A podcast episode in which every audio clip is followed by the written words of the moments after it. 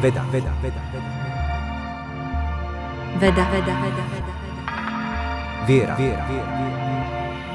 Viera, viera, viera, viera. Dialog, dialog.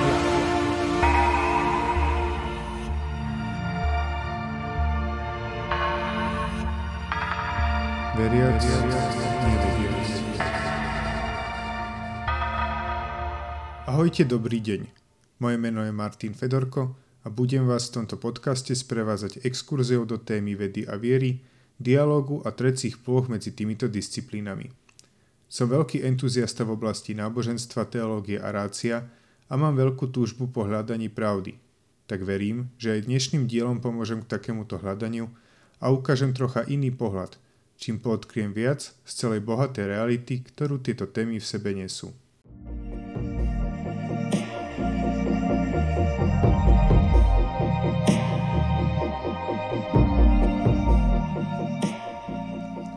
Ako ste sa z názvu podcastu dovtipili, budeme sa dnes rozprávať o tom, ako katolická církev v minulosti podporovala, ale aj ako v súčasnosti nadalej podporuje vedu a rôzne vedné disciplíny. Neviem, či vás to prekvapí alebo nie, no faktom je, že napriek rozšíreným predsudkom katolická církev vždy vedu podporovala. Do oblasti astronómie táto inštitúcia prispela viac peniazmi a zdrojmi ako ktorákoľvek iná organizácia, ktorá kedy existovala. A jej prínos v oblasti medicíny tiež nie je na zahodenie. Katolická církev a jej členovia boli prítomní pri vytváraní univerzitného systému, základov genetiky, teórie veľkého tresku či samotnej vedeckej metódy. Mnohí významní katolíckí mysliteľia poukázali na to, že pochopenie sveta, ktorý nám dal Boh, je dôležitým spôsobom, ako sa k nemu priblížiť. V staroveku církev podporovala predovšetkým lekársky výskum ako súčasť kresťanskej dobročinnosti. Neskôr k rozvoju vedeckého badania prispela založením prvých európskych univerzít a širokým záujmom o astronómiu. Historik Lawrence Prinsep píše, že z historických záznamov je zrejme, že katolická církev bola pravdepodobne najväčším a najdlhším patronom vedy v histórii, že mnohí prispievateľia do vedeckej revolúcie boli sami katolíci a že niekoľko katolických inštitúcií malo kľúčový vplyv na zostup modernej vedy. Navrhujem, poďme si tento historický vývoj vzťahu najpočetnejšej náboženskej spoločnosti na svete a vedeckého bádania trocha priblížiť.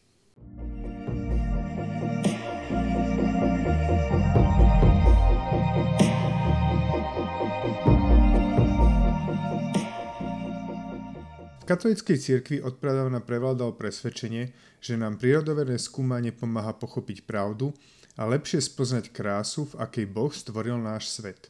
To, že v katolíckej teológii vystupuje Boh ako racionálny, dávalo priestor na to, aby sa táto racionalita premietnutá do jeho stvorenstva objavovala.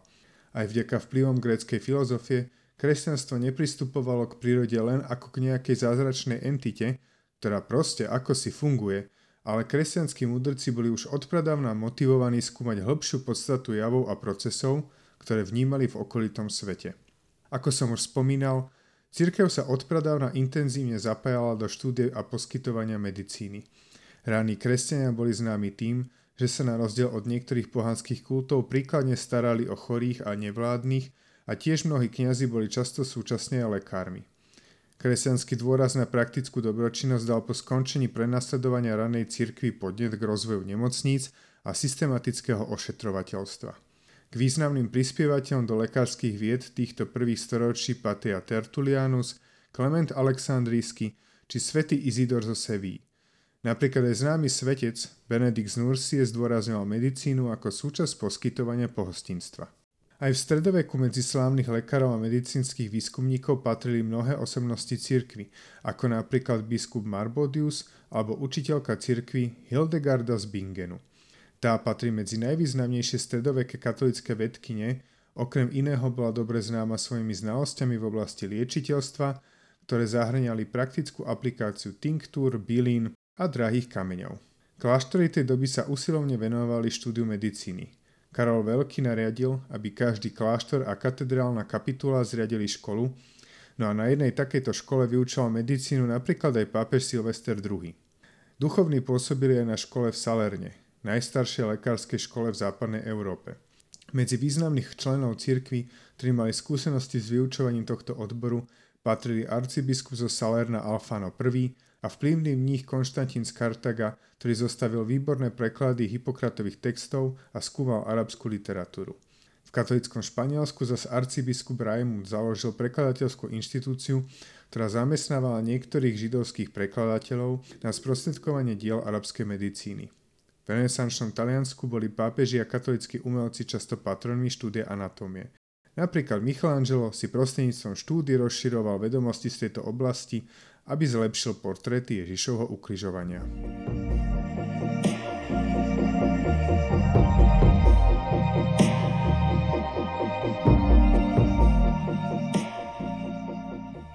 Oblasť astronómie je ďalším z príkladov angažovanosti katolíckej cirkvi vo vede a bádaní. John Lewis Helbron vo svojej knihe The Sun in the Church Cathedrals and Solar Observatories píše, že rímskokatolická církev počas viac ako šiestich storočí poskytovala väčšiu finančnú pomoc a podporu štúdiu astronómie ako ktorákoľvek iná organizácia a pravdepodobne aj všetky ostatné inštitúcie dokopy, a to od stredoveku až po osvietenstvo. Jedným z hlavných dôvodov, prečo církev podporovala astronomický výskum bolo, že potrebovala astronómov, ktorí by pomohli pri riešení problémov s kalendárom, konkrétne so stanovením dátumu Veľkej noci. V roku 325 našeho letopočtu určili katolíckí teológovia na Nicejskom koncile dátum Veľkej noci na prvú nedelu po prvom splne jarnej rovnodennosti. Tento spôsob určenia dátumu bol však nekonzistentný a podliehal chybám v presnosti pozorovaní. Keďže sa kalendár používal pri podnikaní, napríklad na určovanie splátkového kalendára, Vždy, keď muselo prísť ku korekcii, malo to ekonomické dôsledky. V 6. storočí sa zvýšil tlak na vytvorenie systému určovania dátumu Veľkej noci, ktorý by bol presný a jednotný na celom svete. Církev uznala, že dátum Veľkej noci sa už nezhodoval s poznatkami o astronómii, čo vyvolalo naliehavú potrebu porozumieť pohybu Slnka a Zeme, aby bolo možné vyriešiť kalendárne konflikty. Začala tak vo veľkom podporovať skúmanie neba.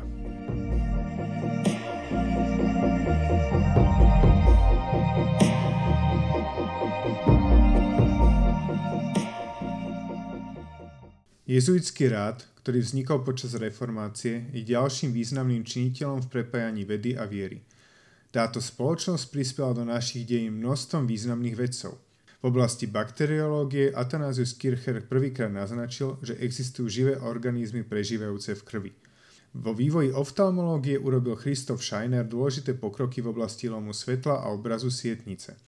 Historik Jonathan Wright diskutoval o hĺbke zapojenia jezuitov do vedy a tvrdí, že jezuiti prispeli k vývoju kivadlových hodín, barometrov, zrkadlových ďalekohľadov a mikroskopov a zasiahli do takých oblastí vedy ako sú magnetizmus, optika či elektrína.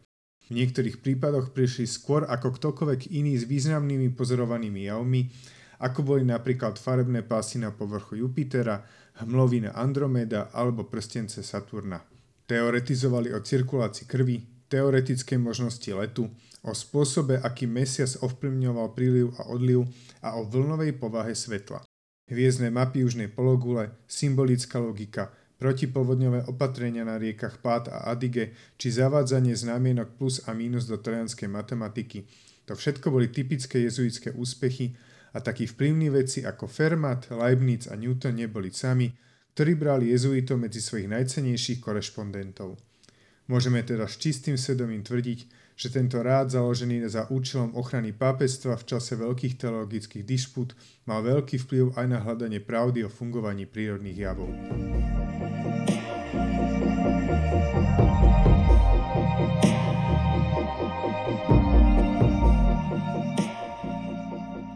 Možno sa pýtate, ako je to vlastne dnes – má stále katolická církev k vede blízko? Alebo skôr naopak? Katechizmus katolíckej cirkvi hovorí o zlučiteľnosti medzi vierou a vedou.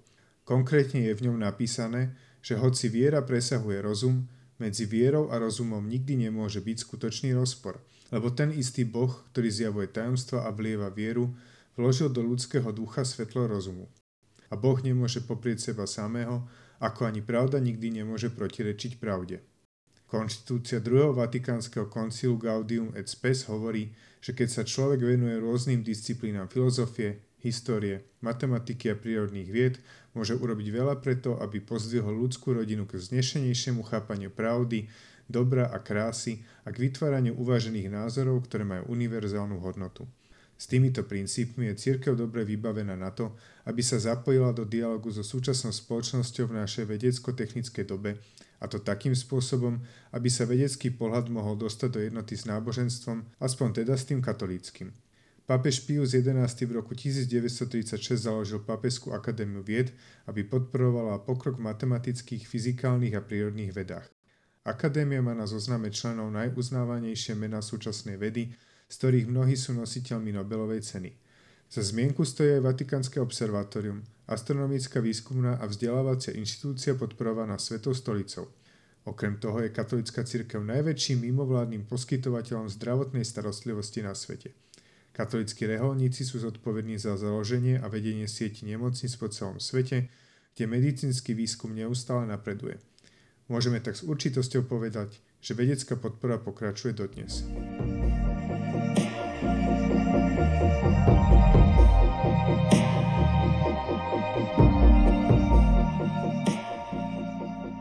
Je dôležité podotknúť, že samozrejme existovalo množstvo cirkevných a náboženských autorít, ktoré sa dostávali a zrejme sa stále aj dostávajú do konfliktu s výsledkami vedeckých objavov a bádaní.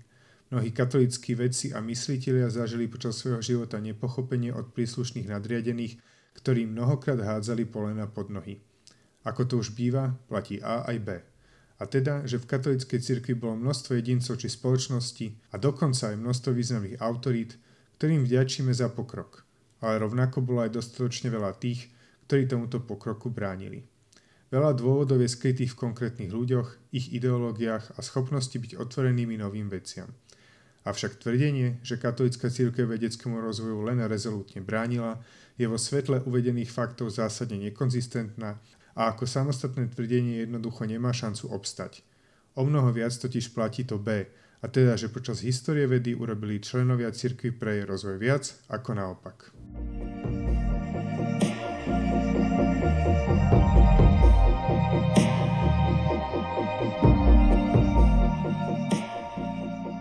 Na záver možno povedať, že veda môže očistiť náboženstvo od omylov a povier a súčasne náboženstvo môže očistiť vedu od modlárstva a absolutizácie falošných vecí – Prevládajúca predstava o inherentnom konflikte medzi vedou a náboženstvom, o vojne medzi vedou a teológiou je milná predstava.